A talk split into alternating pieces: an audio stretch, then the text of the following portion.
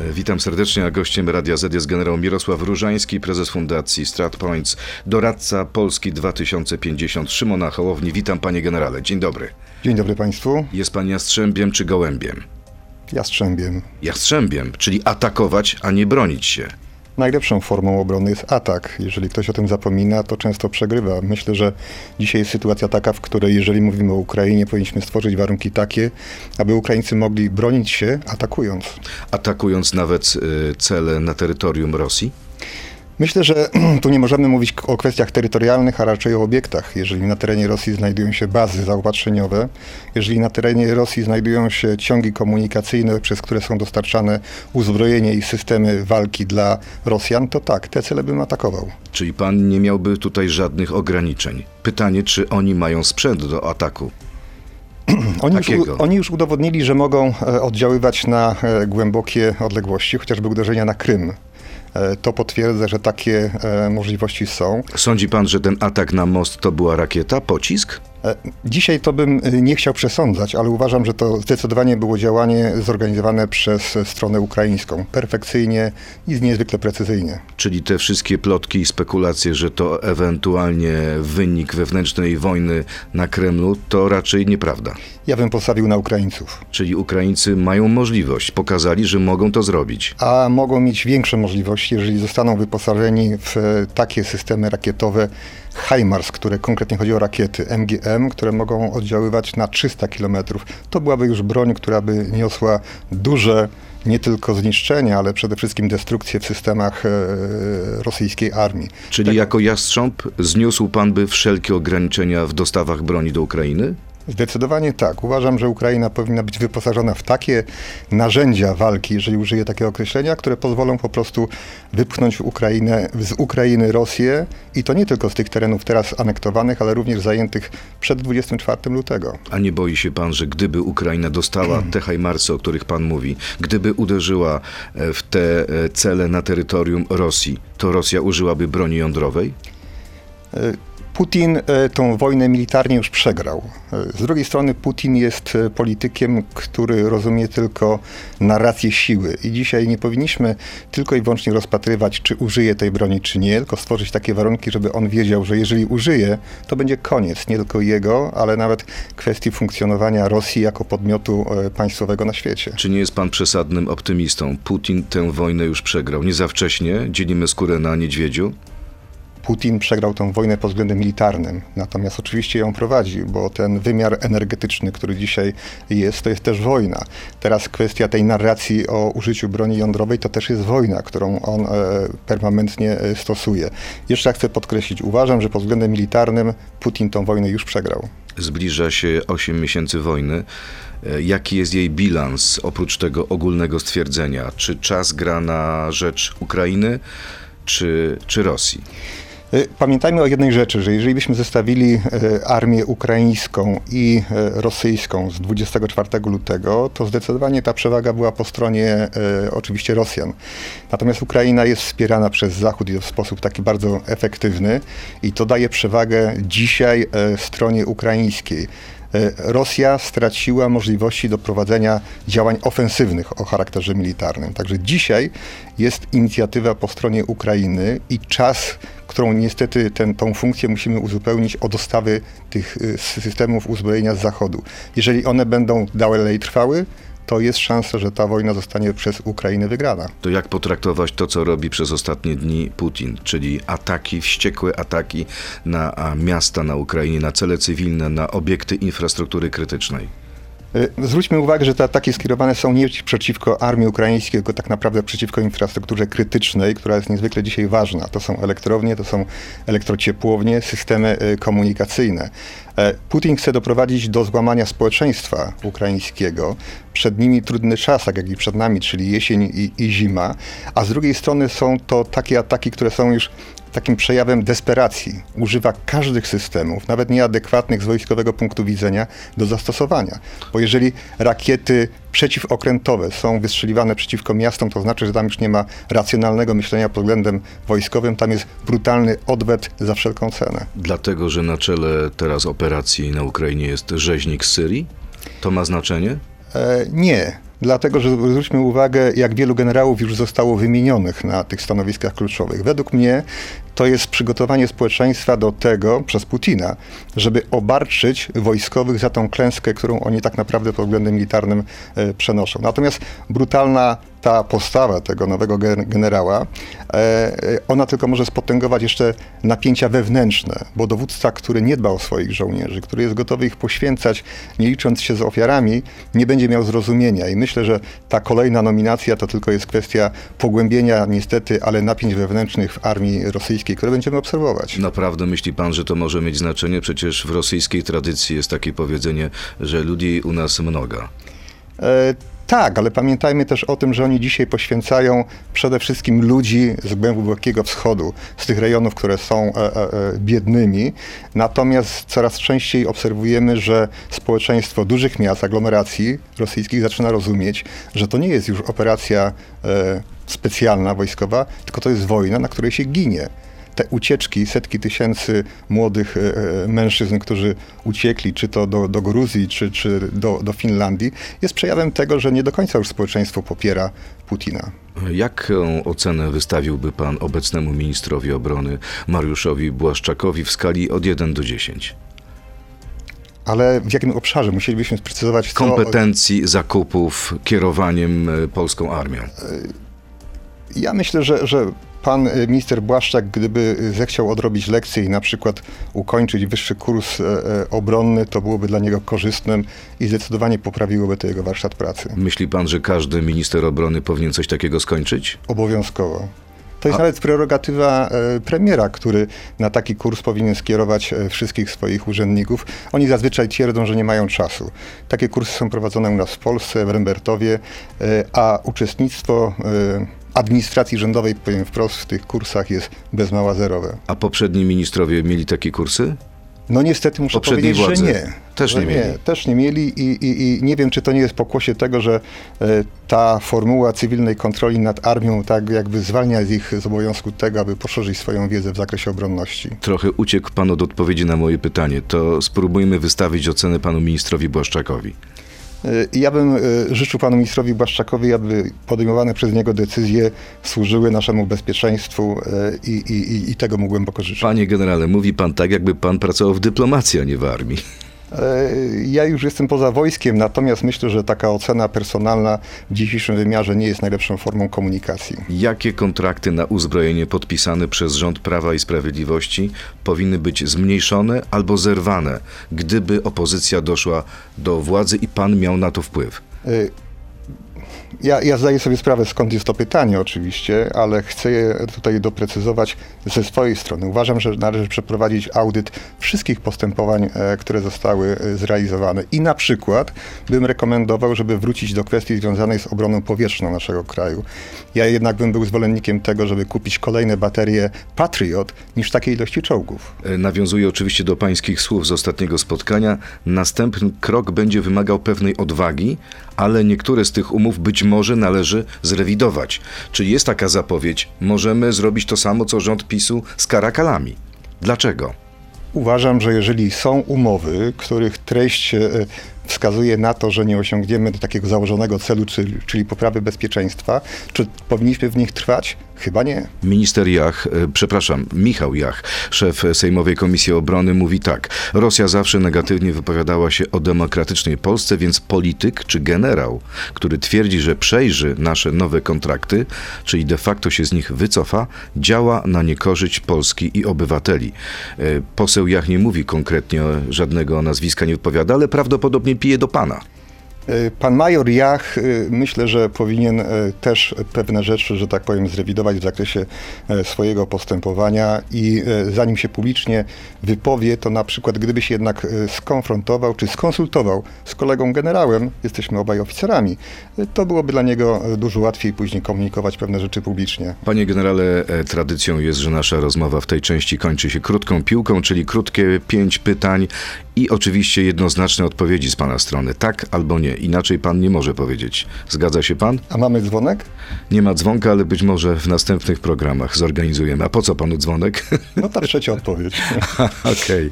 Czy obecna władza powinna dysponować bronią atomową, tak czy nie? Nie. Czy armia ukraińska jest lepsza od polskiej? Tak czy nie? Tak, Czy Putin zaatakuje Polskę rakietami Iskander? Tak czy nie? nie. Czy chciałby pan zostać ministrem obrony, jeśli opozycja wygra, a Polska 2050 wejdzie do rządu? Tak czy nie?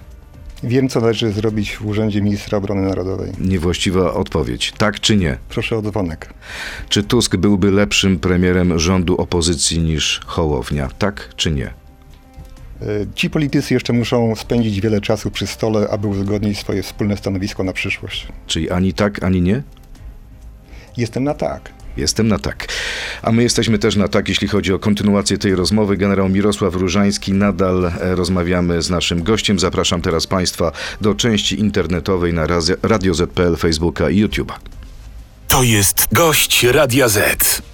Panie generale, to wróćmy do tej y, sytuacji, czy do tej odpowiedzi. Powiedział pan, że Polska nie powinna dysponować y, bronią atomową, obecna władza. Dlaczego? Przede wszystkim. Mówimy e, oczywiście nuclear sharing. Tak. Jeżeli weźmiemy pod uwagę, że dzisiejsza władza ma za sobą takie e, doświadczenia, jak na przykład wejście do Centrum Eksperckiego e, Wywiadu NATO z wykorzystaniem jakiejś szlifierki czy, czy wiertarki, jeżeli obecna władza w zasobach swoich eksperckich ma ludzi, którzy tak naprawdę nie mają e, należytego przygotowania i e, wykształcenia. Myślę o ekipie jeszcze wtedy e, pana ministra Macierewicza. E, Z drugiej strony, jeżeli e, dzisiejsza władza, a odpowiedzia- odpowiedzialni za resort obrony narodowej nie są w stanie zabezpieczyć wrażliwych danych, czy to medycznych, Bydgoszcz, e, czy to dotyczących naszego stanu posiadania logistyki, czyli wyciek e, wrażliwych informacji, czy chociażby ochrona e, obiektów, które zabezpieczają łączność służb specjalnych z naszymi aktywami wywiadowczymi y, zagranicy, to najpierw należałoby odrobić tą lekcję i stworzyć warunki, żeby e, e, ten element związany z dysponowaniem bronią jądrową był należycie zabezpieczony i należycie e, e, ochraniany. Ale dobrze pan wie, panie generale, że w przypadku, gdybyśmy dysponowali taką bronią, tak, gdyby ona była na terytorium Polski, bądź na przykład na wyposażeniu polskich e, sił zbrojnych, to jednak decyzję podejmuje człowiek w Ameryce, a nie Polak. Pan mówi już o użyciu, natomiast e, ja bym się niepokoił, bo jeżeli na teren tego obiektu mógłby ktoś wejść w taki sposób, jak ostatnio jeden z internautów wszedł na obiekt wywiadu wojskowego, to nie wiem, czy to byłaby najlepsza e, formuła właśnie bezpieczeństwa tego systemu, który jeszcze przed użyciem jest niezwykle wrażliwy i e, należy go chronić. Wróćmy jeszcze do tych zakupów. Powinniśmy więcej patriotów kupować, mniej Heimarsów? E, Tutaj są takie dwa aspekty. Po pierwsze, jeżeli mówimy o patriotach, to zostało to jeszcze e, e, w poprzednim okresie, kiedy pracowałem, zdefiniowane, że minimum, minimorium dla nas to jest 8 baterii. My kupujemy tylko dwie. To jest tak, jakbyśmy kupili sobie samochód tak naprawdę z jednym kołem, a te trzy później dokupimy. Czyli mamy samochód, ale czy możemy jeździć? Nie do końca. Więc ten element związany z obroną przeciwrakietową i przeciwlotniczą, czyli obroną powietrzną, powinien być priorytetowy. A nie ma zapowiedzi, że jednak kolejne kupimy? Bo te No, dwie ale- chyba ale, mają baterie ale zapo- przyjść w tym roku. Ale zapowiedziami się nie ochronimy. Na dzisiaj e, trzeba spojrzeć na to, co się dzieje w Ukrainie. Jakie jest największe zagrożenie? Największe zagrożenie to są systemy rakietowe, to jest lotnictwo, to są systemy bezzałogowe. Jeżeli będziemy mieli tysiące czołgów, a ich nie będziemy w stanie ochronić, to cóż to będzie za obrona? Jeżeli będziemy mieli tylko dwie baterie Patriot, tak, oczywiście e, ktoś powie, że w tym samym czasie e, jest program Pilica, jest program Narew, ale to są e, systemy niższego, że tak powiem, poziomu, niższego zasięgu, też bardzo potrzebne. Jeżeli mamy chronić naszą infrastrukturę krytyczną, stolice, elektrownie, elektrociepłownie, to takich systemów potrzebujemy, tak jak powiedziałem, minimum 8. Jeżeli chodzi o HIMARSy, bo pan pyta o to, więc tutaj, żebyśmy dobrze e, e, rozróżniali dwie rzeczy. Jedna to jest wyrzutnia, a druga to jest e, komplet bądź ewentualnie zapas rakiet, jaki powinniśmy posiadać. Te 500 dotyczy czego? E, Zapowiedzi. Tak, ale to jest tą wyż, To są 500 wyrzutni. 500 wyrzutni. To mielibyśmy więcej niż dotychczas Stany Zjednoczone i ci, którzy są użytkownikami tych systemów. Proszę zwrócić uwagę, że dzisiaj e, e, Ukraina dysponuje 18 i najprawdopodobniej kolejne 4 zostaną dostarczone. Czyli 22 wyrzutnie, jak zmieniły w sposób istotny sytuację na froncie e, w wojnie w, Ukrainie. Chce pan powiedzieć, że 500 to za dużo, nie potrzeba nam? Zdecydowanie tak. Uważam, gdybyśmy racjonalnie ocenili te nasze potrzeby i gdyby tych dywizjonów, dywizjon to jest około 24 takich na przykład wyrzutni, i gdybyśmy tych dywizjonów mieli 5 bądź 6, gdyby one były rozmieszczone w pułkach artylerii, bądź gdybyśmy stworzyli odrębną jednostkę, to mielibyśmy tych wyrzutni cyrka około powiedzmy 120. A resztę pieniędzy, mówiąc kolokwialnie, przeznaczyłbym na kupienie rakiet. E, Jedna taka rakieta, która jest o tym zasięgu 300 e, e, kilometrów, to jest 1 400 tysięcy dolarów. Więc jeżeli byśmy chcieli teraz wyposażyć te e, 500 HIMARSów w te rakiety, które są tak bardzo pożądane, to mamy kwotę astronomiczną. I teraz jest pytanie takie, czy chcemy mieć dużo wyrzutni, do których będzie brakowało rakiet, czy chcielibyśmy mieć mniej wyrzutni, adekwatnie do potrzeb, ale z dużym zapasem rakiet? Także gdybyśmy te pieniądze przeznaczyli w sposób racjonalny, co polecałbym panu ministrowi Błaszczakowi, to ja osobiście bym się czuł bezpieczny i mógłbym mówić o tym, że tak, jesteśmy bezpieczni, bo zakup, który zostanie dokonany przez obecnie odpowiedzialnych za nasze bezpieczeństwo, jest uzasadniony. Uważa pan, że e, większość kontraktów zawiera się z pominięciem wojskowych? Bo mam wrażenie, że coś takiego usłyszałem w pańskich słowach. E, je- Jeżeli minister obrony narodowej e, z pewną satysfakcją mówi o tym, że w ciągu trzech miesięcy podjął decyzję o zakupie czołgów, e, armatochaubic e, i samolotów, mówię tutaj o tych kontraktach koreańskich, e, to muszę powiedzieć z całą odpowiedzialnością, to znaczy, że nie zostały przeprowadzone procedury, te, które są podstawowe, takie analityczne. Ale mamy sytuację wyjątkową, mamy wojnę za granicą, trzeba się, trzeba się spieszyć. Nieprawda. Nieprawda. Dzisiaj Ukraina daje nam czas. To może zabrzmi paradoksalnie, tak? Ale tak jak powiedziałem wcześniej, Rosja dzisiaj nie posiada już zdolności ofensywnych. On nie jest w stanie, przepraszam, zaatakować nas Iskanderem z obwodu kaliningradzkiego? Iskanderem tak. Dlatego No właśnie. Dlatego mówiłem przedtem o obronie przeciwlotniczej. Gdyby pan minister dzisiaj zakomunikował, że uzgodnił z Amerykanami, że w pierwszej kolejności będziemy wyposażani właśnie w systemy Patriot, nie tylko te dwie baterie, ale kolejne sześć brakujących, naprawdę biłbym brawo i byłbym e, zadowolony z takich decyzji. Panie generale, a może zazdrość przemawia przez pana, bo jak słyszę polityków PiSu, czy też przedstawicieli rządzącej władzy, oni mówią, na przykład wspomniany już przez pana major, tak, Jach? Tak, major. E, W 2015 roku, w ostatnim roku rządów koalicji PO-PSL, pan wtedy był jedną z ważnych postaci w wojsku, Polska wydała na obronność 37 miliardów złotych, a w przyszłym roku PiS planuje w budżecie wydać 135 miliardów złotych. Czy te dane są nieprawdziwe? Panie redaktorze, jeżeli e, e, przy stole negocjacyjnym e, za 30 e, e, miliardów mieliśmy już bez mała wynegocjowane właśnie od 8 baterii Patriot, a jeżeli teraz, tak powiem przewrotnie, pan major Jach się szczyci tym, że za dwie baterie zapłacili 20 miliardów, to myślę, że nie jest rzecz, jaką kwotę wydajemy, tylko co za tą kwotę kupujemy. Przepłacamy? Zdecydowanie tak. Ale może nie mamy innego wyjścia.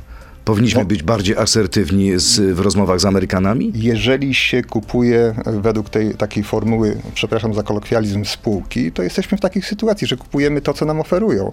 Jeżeli nie ma procesu negocjacyjnego, jeżeli nie ma e, postępowania konkurencyjnego, jesteśmy zawsze na straconej pozycji. Wracając do krótkiej piłki wracając do przyszłości pana generała, e, wyobraża pan sobie, że otrzymuje pan, jeśli wygra opozycja, propozycję objęcia funkcji stanowiska ministra obrony. Mówi, e, rozważy pan to poważnie? E, Ja odchodząc z wojska założyłem Fundację e, Bezpieczeństwa i Rozwoju StratPoints e, i jest nas kilkunastu. To w większości są byli generałowie, oficerowie, ale również i osoby e, cywilne, które były związane z resortem obrony narodowej. E, I, I dzisiaj dyskutujemy publicznie, e, rekomendując pewne rozwiązania, czy komentując e, zdarzenia, które mają miejsce w przestrzeni tej dotyczącej bezpieczeństwa. Jestem uczestnikiem też i debat takich publicznych, uczestniczę w konferencjach, czyli jest zainteresowanie na e, e, wiedzę taką, jak my e, przedstawiamy. Ale czy jest zainteresowanie na pełnienie funkcji przez takich ludzi jak pan? Ja myślę, że to pytanie jednak należałoby skierować chociażby do panów, których wcześniej pan wymienił z nazwiska. Natomiast ja powtórzę jeszcze raz. Uważam, że jest taki zasób y, ludzi, którzy też są y, zgromadzeni wokół mnie, czyli w mojej fundacji, którzy byliby przydatni w administracji rządowej i uważam, że można byłoby wykorzystać ich potencjał. Czyli uważa pan, że nie można pamiętać czy myśleć wciąż o obiadzie drawskim, tylko wykorzystać generałów także jako ministrów obrony? Państwo nasze zainwestowało zbyt wiele osoby w e, te, które e, zajmowały tak e, wysokie stanowiska, studia w kraju, za granicą, doświadczenia związane z funkcjonowaniem resortu obrony są na pewno takim backgroundem, który stwarza warunki, że takiej osobie można byłoby powierzyć takie stanowisko. Czyli gdyby pan dostał taką propozycję, poważnie by pan się zastanowił. E, Na pewno bym ją rozważył. Robert Stępiński, nasz słuchacz, pytanie do pana, panie generale. Chcę zapytać pana jako doświadczonego wojskowego o broń jądrową, a dokładnie o działania naszego kraju i obywateli. Jak pan ocenia zagrożenie Polski i jakie działania powinien podjąć rząd względem obywateli, aby nie wywoływać też strachu i paniki? E, Przede wszystkim powinna być budowana świadomość, że użycie broni jądrowej e, jest e, tym rodzajem systemu walki, który tak naprawdę niesie ogromne zagrożenie. Natomiast ta narracja wskazująca, że Polska może być obiektem ataku w tej chwili przez Rosję, jest wysoce nieodpowiedzialną. Dlaczego? Dlatego, że dzisiaj e, Rosja nie zdecyduje się, jestem o tym głęboko przekonany, na jakikolwiek gest e, o wymiarze militarnym skierowany przeciwko NATO. Potencjał Sojuszu Północnoatlantyckiego, w tym Stanów Zjednoczonych, w stosunku do tego, który ma Rosja, jest miażdżący. Ale jak się słyszy takie słowa o szaleńcu Putinie, że może zrobić wszystko, Ale e, To ten co? szaleniec Putin ma wokół siebie establishment polityczny, ma oligarchów, ma w końcu wojskowych, którzy wiedzą, że Putin się skończy. A nikt nie chce być pariasem, czy to gospodarczym, czy politycznym.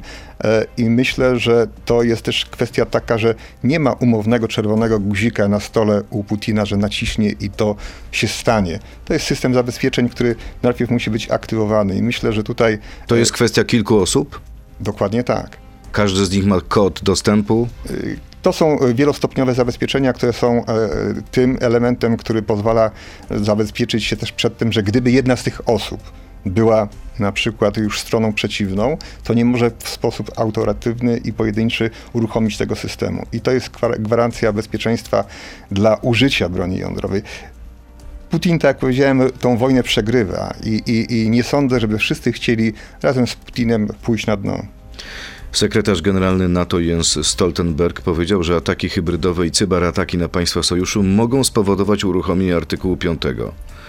Czy to znaczy, że NATO nie wyklucza wejścia do wojny, nawet jeśli Rosja nie zaatakuje właśnie jednego z członków bronią konwencjonalną? E, Znaczy, pamiętajmy też o, o, o historii, czyli NATO już aktywowało e, swoje wojska. Myślę tutaj o konflikcie na e, Bałkanach, gdzie to była sytuacja taka, że były prowadzone działania nie na terenie kraju e, natowskiego. I pamiętamy te uderzenia w Belgrad. Zdecydowanie tak. E, Kolejna rzecz to, to e, te uderzenia na e, dwie wieże e, w Nowym Jorku. To, to nie było klasyczne takie uderzenie e, militarne. A teraz Artykuł mamy piąty- sabotaż. Dokładnie Nord tak. Stream. Dokładnie, więc myślę, że tutaj kwestia e, e, aktywowania artykułu 5 jest w pełni uzasadniona, jeżeli będzie trzeba bronić infrastruktury krytycznej na terenie państw NATO, bądź infrastruktury krytycznej, która zabezpiecza państwa NATO. Kolejne pytanie od naszego słuchacza. Jacek Wielgosz ma dwa pytania. Cytuję dokładnie. Czy nadal uważa pan, że stała baza USA w Polsce spotęguje zagrożenie? E, Pamiętajmy, w jakich okolicznościach e, padały te słowa i, i gdzie teraz jesteśmy. E, Jeżeli mówimy o stałej bazie amerykańskiej w Polsce, to, to internaucie bym zadał pytanie, czy dzisiaj taka baza istnieje. Od ośmiu lat są ci, którzy są zwolennikami takiej narracji, że, że to był mój błąd, kiedy wypowiedziałem, e, powołując się na porozumienie Rosja-NATO, kwestia dotycząca rozmieszczenia stałej infrastruktury. Ba, ostatnia wypowiedź, e, co prawda się umniejsza tej osobie, że to jest przedstawiciel administracji rządowej, e, też się powołał na kwestię dotyczącą 1997 roku. Mówi pan o Ameryce? Dokładnie Mówi tak. pan o nuclear sharing? Dokładnie, więc... Ale i- powinniśmy się trzymać tego porozumienia? Nie, Nie, nie powinniśmy się e, trzymać tego porozumienia. Czyli dzisiaj pan by już trochę inaczej to powiedział? E, Jest takie powiedzenie, które jest takie trochę bardzo może e, dosadne, że tylko pewne zwierzę nie zmienia poglądów. Sytuacja na tyle jest odmienna, że dzisiaj już nie mam najmniejszych wątpliwości co do tego, że Rosja nie jest partnerem. Nie jest partnerem do rozmów, do przestrzegania reguł i zasad, które sama łamie. I jeszcze jedno pytanie Jacka Wielgosza. Co pan sądzi o ułatwieniu dostępu do broni dla cywilów w obliczu zwiększonego zagrożenia wojną? Według obne, obecnego prawa cywile nie mogą kupić nawet poważniejszej kamizelki kuloodpornej, chyba że legalnie kupią za granicą i przemycą do Polski.